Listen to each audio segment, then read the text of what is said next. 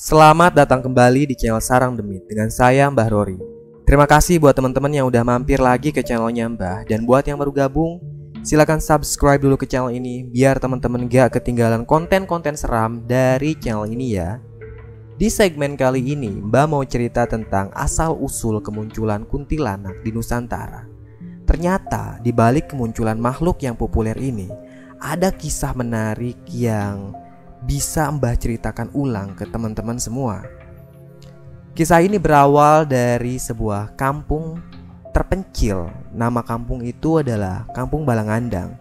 Jadi jauh sebelum Indonesia dijajah, di Kampung Balangandang ini hidup seorang laki-laki yang sakti mandraguna. Laki-laki itu sangat berkuasa di Kampung Balangandang. Namanya Ki Bamantara. Dia sangat disegani sekaligus ditakuti. Dia adalah seorang dukun santet yang sangat sakti. Seluruh warga kampung sangat takut pada Ki Bamantara. Selain ditakuti, Ki Bamantara juga menjadi pemimpin di kampung itu. Semua warga kampung patuh pada Ki Bamantara. Jadi setiap malam Jumat, si Aki ini dia suka ngadain pentas jaipong di depan rumahnya. Nah, semua warga kampung Balangandang wajib menonton pertunjukan itu kalau misalkan ada yang gak datang, pasti besoknya bakal sakit dan Ki Bamantara lah yang menyantet orang itu. Sempat ada yang memprovokasi untuk melawan Ki Bamantara dan dia mati gitu aja. Makanya semua warga takut. Jadinya mereka nurut aja apa kata Ki Bamantara. Pokoknya kalau misalkan ada pertunjukan jaipong, mau kakek-kakek, nenek-nenek, anak kecil, semuanya wajib ikut. Bahkan kalaupun ada yang sakit, dia harus dituntun untuk dipaksa nonton pertunjukan jaipong. Nah, seperti malam itu, pertunjukan pun dimulai. Ada tiga penari di depan rumah Ki Bamantara. Sedangkan Ki Bamantara, dia duduk di teras rumah sambil menyaksikan pertunjukan jaipong itu. Tiga penari itu menari dengan wajah ketakutan. Gak lama kemudian muncul seorang wanita muda yang sangat cantik. Wanita itu bisa dibilang bintangnya lah di kampung Balangandang. Dan ternyata dia adalah istrinya Ki Bamantara. Sebenarnya Ki Bamantara ini udah menikah lebih dari 20 kali.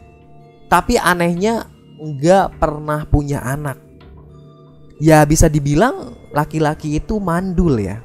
Makanya dia nikah berkali-kali. Tapi tetap aja nihil.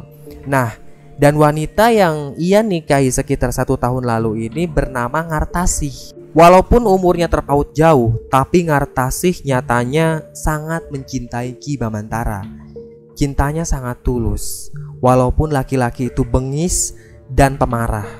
Tapi kepada istrinya, Ki Bamantara ini memang sangat baik. Makanya si Ngartasi ini sangat mencintai Ki Bamantara. Nah, dari dalam rumah itu, Ngartasi bawa sepiring ubi rebus. Dia menyuguhkan ubi itu dan dicomot sama Ki Bamantara. Sebelum Ngartasi pergi, Ki Bamantara memegang tangan kanan istrinya itu lalu dia mencium tangan Ngartasi dengan penuh cinta. Ki Bamantara pun kembali menyaksikan pertunjukan Jaipong. Tapi entah apa yang terjadi, tiba-tiba salah satu penari Jaipong pingsan gitu aja. Ki Bamantara pun langsung bangun dan mendekat ke penari jaipong itu. Seketika kerumunan terbelah menjadi dua. Mereka semua menunduk, gak ada yang berani melihat wajah Kiba Mantara. Karena Kiba Mantara ini sangat bengis dan menakutkan. Dia mendekat ke wanita yang pingsan tadi dan menyentuh kening wanita itu. Umur si penari kisaran 15 tahun lah, masih muda. Tapi pas Kiba Mantara baca-baca mantra, Wanita itu tiba-tiba bangkit. Wajahnya merah dan matanya menyala. Dia benar-benar kesurupan. Dan wanita itu berkata, "Kali ini kau pasti binasa, Kibamantara." Begitu kata wanita itu. Dan saat Kibamantara akan mengeluarkan kerisnya, tiba-tiba aja dari balik pepohonan muncul sebuah delman Delman itu dibawa oleh seorang prajurit dan di kanan kirinya juga ada prajurit yang mengawal. Entah dari mana datangnya para prajurit itu. Dan tampak jelas di atas delman itu ada seorang wanita yang berkebaya hijau. Dan itu adalah Nyi Roro Kidul. Ki Bamantara tahu karena dia pernah ketemu sama Nyi Roro Kidul. Nyi Roro Kidul yang ada di atas delman itu tidak turun dari delmannya. Tapi wanita yang tadi kesurupan, dia mendekat ke delman itu lalu naik ke atas delman. Dia pun duduk di samping Nyi Roro Kidul. Beberapa saat kemudian, delman itu pun pergi gitu aja. Semua warga benar-benar ketakutan karena mereka ngeliat delman itu masuk ke dalam kegelapan lalu menghilang gitu aja. Setelah kejadian itu, Ki Bamantara langsung membubarkan kerumunan. Ia dan istrinya masuk ke dalam rumah. Tanya istrinya, ada apa Ki? Aku nggak tahu, kayaknya ada kesalahan fatal yang aku lakukan. Kata Ki Bamantara. Lalu bagaimana Ki? Nanti akan aku cari tahu. Aku akan pergi ke makam keramat. Nah, di kampung Balangandang ini memang ada sebuah makam keramat yang sering dikunjungi sama Ki Bamantara. Nah, dan makam itu adalah makam ayahnya Ki Bamantara. Malam itu juga setelah Ki Bamantara melakukan sajenan di rumahnya sendiri, sekitar jam 12 malam, dia pergi ke makam keramat. Makam keramat itu terletak jauh dari kampung Balangandang. Dia adanya di tengah-tengah hutan.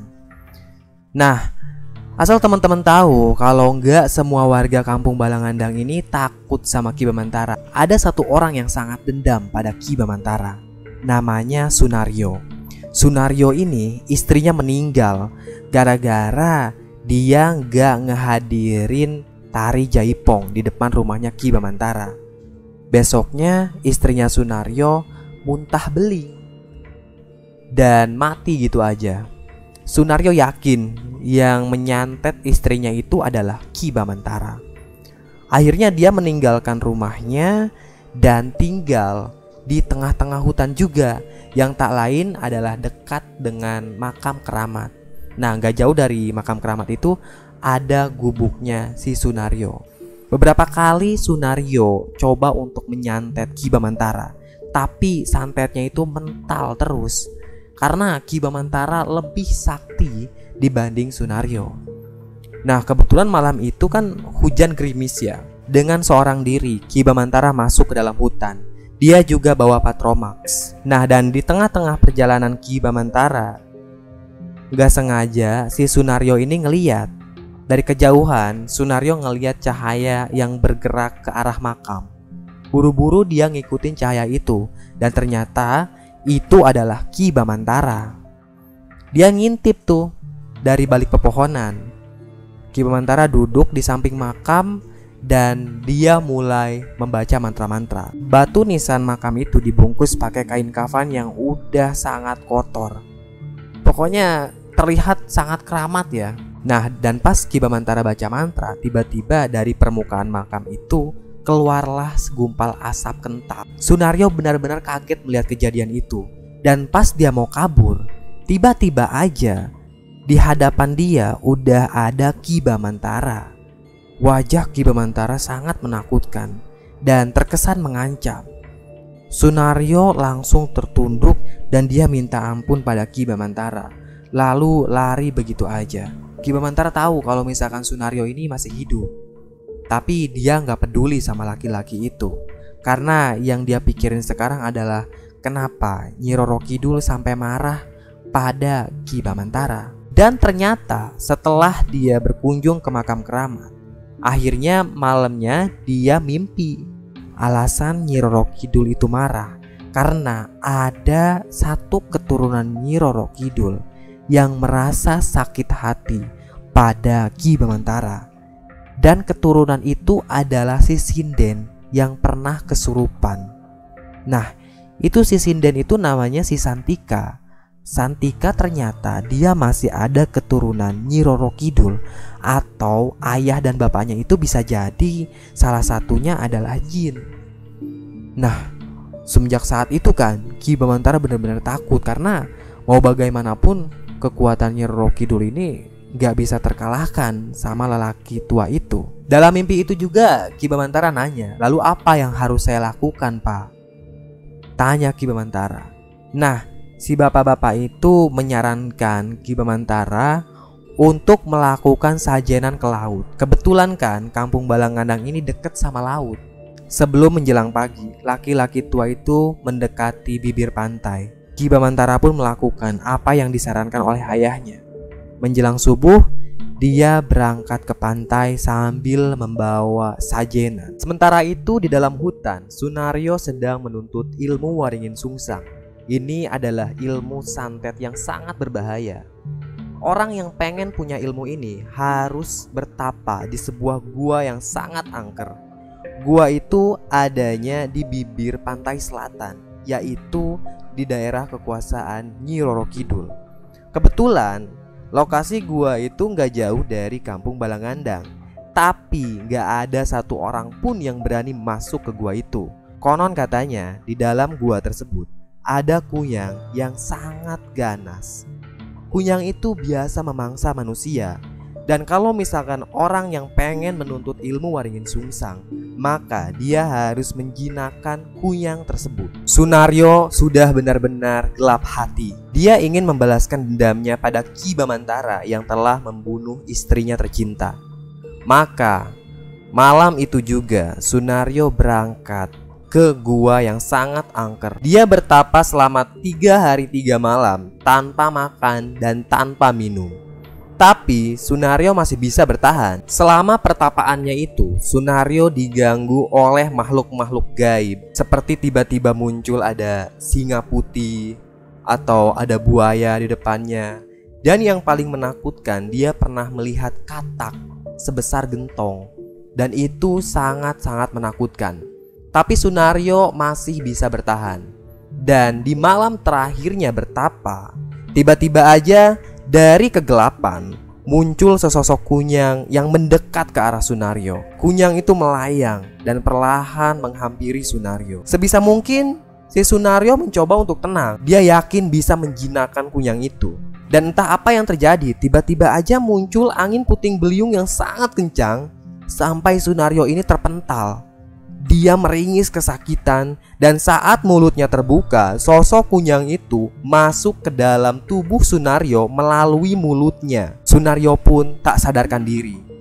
Keesokan paginya, dia mendapati dirinya sedang terbaring di atas tempat tidur, tepatnya di gubuknya si Sunario. Dia bingung kenapa dia tiba-tiba ada di sini siapa yang mengantarkannya ke rumah. Tapi di luar kebingungannya itu, ternyata si Sunario ini sudah berhasil menguasai ilmu waringin sungsang. Dalam dirinya ada kunyang jahat yang menguasai Sunario. Dia pun meraih seperti boneka kecil. Nah, boneka itu pernah ia gunakan untuk nyantet Ki Bamantara, tapi nggak berhasil. Dan sekarang pas dia punya ilmu waringin sungsang, dia mau coba nyantet lelaki tua itu lagi. Beberapa kali ia tusukkan jarum di atas boneka itu dan dia tertawa terbahak-bahak. Sementara itu, hal buruk terjadi pada Ki Bamantara. Di rumahnya, dia merasa sangat kesakitan, bahkan tubuhnya seperti lumpuh. Buru-buru dia memanggil istrinya, Singartasi, untuk minta diambilkan keris. Dan keris itu pun diambil. Ki Bamantara memeluk keris itu dan merapatkannya ke dada. Dia membaca mantra-mantra dan tiba-tiba aja dia terpental ke tempat tidur sampai tak sadarkan diri. Semenjak saat itu, Ki Bamantara mulai terbaring tak sadarkan diri di atas tempat tidurnya. Bahkan sampai berhari-hari, dia masih hidup tapi kondisi tubuhnya itu semakin parah. Kayak muncul benjolan-benjolan merah dan di mukanya tumbuh benjolan-benjolan besar sebesar bisul. Itu sangat aneh. Nah, Ngartasi mulai curiga kalau suaminya ini pasti kena santet. Dia pun bingung karena si Ngartasi ini nggak punya ilmu sama sekali. Dan pas dia minta tolong ke tetangganya, tetangganya itu gak ada yang peduli sama Ngartasi. Bahkan satu pun gak ada yang mau nolongin. Karena keluarga Kibamantara ini emang dibenci sama masyarakat. Kibamantara nggak pernah bangun dan nggak pernah makan, tapi Anehnya, dia masih bisa bertahan hidup. Sepuluh hari berlalu, kondisi Kibamantara semakin parah. Dan tiba-tiba aja ada yang ngetokin pintu dapurnya Ngartasi. Nah, Ngartasi udah tahu siapa yang bakal datang. dia adalah Mbok Rumi. Kisah tentang Mbok Rumi ini juga nggak kalah serunya. Karena Mbok Rumi ini adalah tokoh yang sangat unik. Dia kayak nggak punya kampung gitu. Nggak ada yang tahu kalau Mbok Rumi ini datang dari mana. Orangnya itu suka berkelana dari satu kampung ke kampung yang lain. Dan kadang-kadang tingkahnya suka aneh berbau-bau mistis gitu Biasanya Mbok Rumi ini datang dua bulan sekali ke rumahnya Ngartasi Hanya untuk ngobrol aja Tapi setiap kali Mbok datang Ngartasi pasti ngasih makan nenek tua itu Ngartasi pun menyuguhkan Mbok Rumi makanan Karena dia tahu pasti Mbok Rumi ini lapar Tapi makanan itu nggak dimakan oleh Mbok Rumi Simbo ini malah bilang kayak gini, "Aku cuma mau ngasih tahu kamu sesuatu." Apa itu, Mbok? Kalau kamu sebentar lagi akan hamil. Begitu kata Mbok Rumi. Wah, mendengar pernyataan Mbok Rumi, Ngartasi bener-bener seneng karena udah lama banget dia mendambakan ngomongan. Tapi di sisi lain, Ngartasi masih sedih karena suaminya kena santet. Kata Borumi kayak gini, tenang aja, suamimu bakal baik-baik aja kok. Nanti juga sembuh sendiri. Begitu katanya. Mendengar jawaban Borumi, ya Ngartasih sedikit agak lega lah. Soalnya dia juga yakin kalau misalkan suaminya ini sangat sakti dan bisa melawan ilmu santet itu. Setelah memberitahu kalau Ngartasi ini bakal hamil, Borumi pun pergi gitu aja dari dapurnya Ngartasi. Sunario benar-benar kesal. Dia nggak ngerti kenapa Ki Bamantara ini nggak kunjung mati. Padahal santet yang dia gunakan itu adalah santet yang sangat-sangat berbahaya. Artinya, gak semua orang bisa bertahan sama ilmu santet itu. Sunario bener-bener udah gelap hati. Dia pengen ngebunuh Ki Bamantara untuk membalaskan dendamnya. Maka malam itu juga dia mendatangi rumah Ki Bamantara sambil membawa parang yang udah dia asah. Setibanya di depan rumah Ki Bamantara, dia berteriak dan mengancam akan membunuh laki-laki itu. Dengan ilmu yang dimiliki Sunario, dia berhasil mendobrak pintu rumah Ki Bamantara. Setelah itu, dia pun mendobrak pintu kamar Ki Bamantara. Di dalam kamar itu, ada Ngartasih yang sedang menangis sambil memeluk tubuh suaminya. Tanpa ancang-ancang lagi, dia mendorong Ngartasi hingga terjungkal ke belakang. Ngartasi pun nangis sambil berteriak. Sunario menghujamkan parangnya berkali-kali ke perut Ki Bamantara, juga leher Ki Bamantara. Namun anehnya, parang itu tidak mampu melukai Ki Bamantara. Dan saat itu juga, Ki Bamantara membuka matanya. Dia akhirnya bangkit dari tidurnya yang sangat panjang. Wajah Ki Bamantara merah dia benar-benar marah pada Sunario. Hanya dengan menjentikan jari, Ki Bamantara mampu membuat Sunario terpental hingga terbanting ke dinding. Segera Ki Bamantara membaca mantra dan dari dalam mulut Sunario keluarlah sosok kunyang yang pernah masuk ke dalam dirinya. Kunyang itu berhasil dihancurkan oleh Ki Bamantara. Selang beberapa saat, Ki Bamantara langsung memikul tubuh Sunario. Dia membawa tubuh laki-laki itu ke pantai selatan. Dan di sana dia membaringkan tubuh Sunario. Ki Bamantara duduk sila menghadap laut lepas. Dia pun kembali membaca mantra-mantra dan tiba-tiba aja dari tengah-tengah lautan itu muncullah keraton yang sangat megah. Keraton itu penuh dengan permaisuri dan para prajurit. Dan di tengah-tengahnya ada singgasana yang terbuat dari emas. Di singgasana itu duduklah Nyi Roro Kidul. Wajahnya sangat cantik. Dia tersenyum pada Ki Bamantara. Ternyata penyakit yang selama ini diidap sama Ki Bamantara itu bukanlah dari santet kirimannya si Sunario. Tapi penyakit itu disebabkan oleh kutukan Nyi Roro Kidul. Sajen yang diberikan Ki Bamantara itu tidak cukup. Dan Nyi Roro Kidul murka lalu mengirim penyakit pada Ki Bamantara. Selama Ki Bamantara tak sadarkan diri, rohnya itu masuk ke keraton Nyi Roro Kidul. Ia menjadi hamba di sana. Di dalam keraton itu Ki Bamantara dikasih tahu sama Nyi Roro Kidul kalau misalkan dia pengen lepas dari kutukan Nyi Roro Kidul, maka dia harus menumbalkan seorang manusia. Dan sekarang Ki Bamantara sudah menemukan tumbal itu. Sunario sangat cocok untuk dijadikan tumbal karena selama ini dia sudah mengganggu ketentraman keluarga Ki Bamantara. Dua prajurit menghampiri Ki Bamantara dan menggotong tubuhnya si Sunario. Mereka membawa tubuh itu ke tengah-tengah lautan dan hilang gitu aja. Begitupun dengan keratonnya, itu menghilang tanpa ada jejak. Yang terlihat hanya riak-riak air di lautan. Semenjak kejadian itu, Ki Bamantara merasa lega. Dia yakin kalau misalkan tumbal yang udah dia berikan itu sudah cukup dan keluarganya tidak akan pernah diganggu lagi sama Nyi Roro Kidul. Tapi ternyata dugaan Ki Bamantara ini salah. Beberapa bulan kemudian, saat kandungan Ngartasi semakin membesar, dia bermimpi ketemu sama Nyi Roro Kidul. Nyai meminta anak yang ada di kandungan Ngartasi. Ngartasi benar-benar kaget dan dia panik. Keesokan paginya Ngartasi cerita kalau misalkan anaknya itu diinginkan sama Nyi Roro Kidul untuk menjadi makhluk di alam gaib. Wah jelas aja Ki Bamantara kaget. Dia nggak terima kalau anak yang didamba-dambakannya selama ini harus jadi tumbal dan menjadi penghuni alam gaib. Dia pun pergi ke pantai selatan sambil membawa sajenan.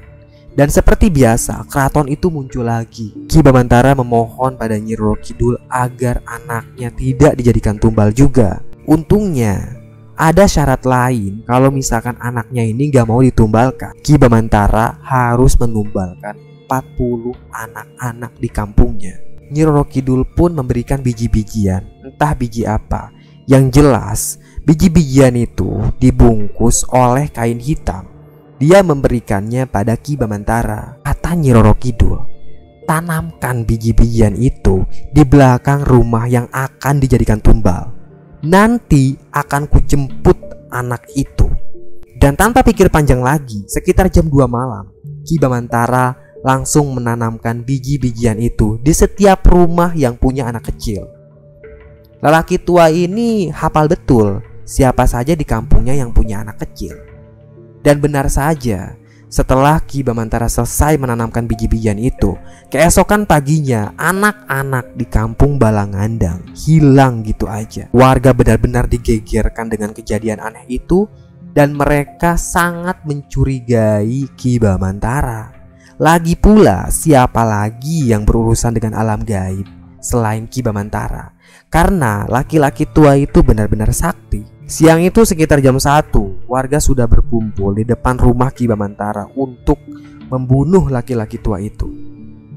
Mereka semua membawa parang dan ada juga yang bawa minyak tanah untuk membakar rumah Ki Bamantara. Sementara itu di dalam rumah hanya ada Ki Bamantara yang sedang menghadap kemenyan yang ia bakar satu persatu. Sedangkan Ngartasih sudah kabur melalui pintu belakang. Ki Bamantara yang menyuruhnya.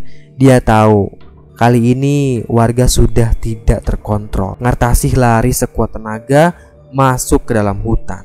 Yang ia pikirkan hanya satu, pergi menjauh dari kampung Balangandang dan menyelamatkan anaknya yang lagi ada di dalam kandungan itu. Warga kampung sudah murka.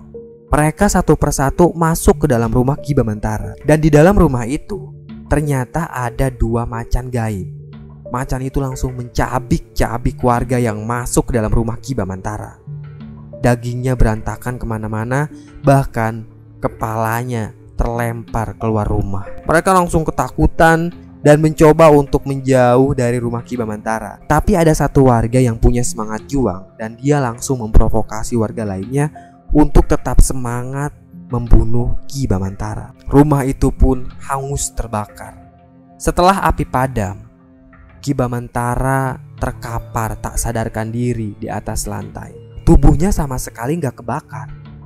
Tapi dia pingsan. Warga pun membawa tubuh Ki Bamantara ke tengah hutan dan diikat di batang pohon. Untuk melukai Ki Bamantara, mereka harus mencukur bulu ketiaknya laki-laki tua itu karena kekebalan Ki Bamantara itu terletak di bulu ketiaknya. Warga kampung sudah tahu hal itu mereka mencukur bulu ketiaknya Ki Bamantara menggunakan golok. Setelah bulu ketiak itu dicukur, Ki Bamantara pun tak punya kekuatan gaib lagi. Setelah Ki Bamantara babak belur, mereka langsung membunuh Ki Bamantara dengan menusukkan parang di perutnya. Ki Bamantara pun tewas. Lain halnya yang terjadi dengan Ngartasi. Dia lari menjauh dari kampung Balangandang. Yang dia pikirkan hanyalah menyelamatkan anak dalam kandungannya itu. Untung aja di tengah-tengah hutan, Ngartasi ngeliat ada sebuah gubuk. Dia masuk ke dalam gubuk itu dan bersembunyi di sana. Dari kejauhan, Ngartasih mendengar teriakan warga memanggil namanya. Warga benar-benar memburu Ngartasih dan ingin membunuh wanita itu. Dia sangat ketakutan. Gak lama kemudian, tiba-tiba aja ada yang noel punggung Ngartasih. Pas Ngartasih noleh ke belakang, Ngartasih kaget. Dia hampir aja teriak. Dan ternyata yang noel punggungnya itu adalah Mbok Rumi. Ngartasih langsung memeluk wanita tua itu.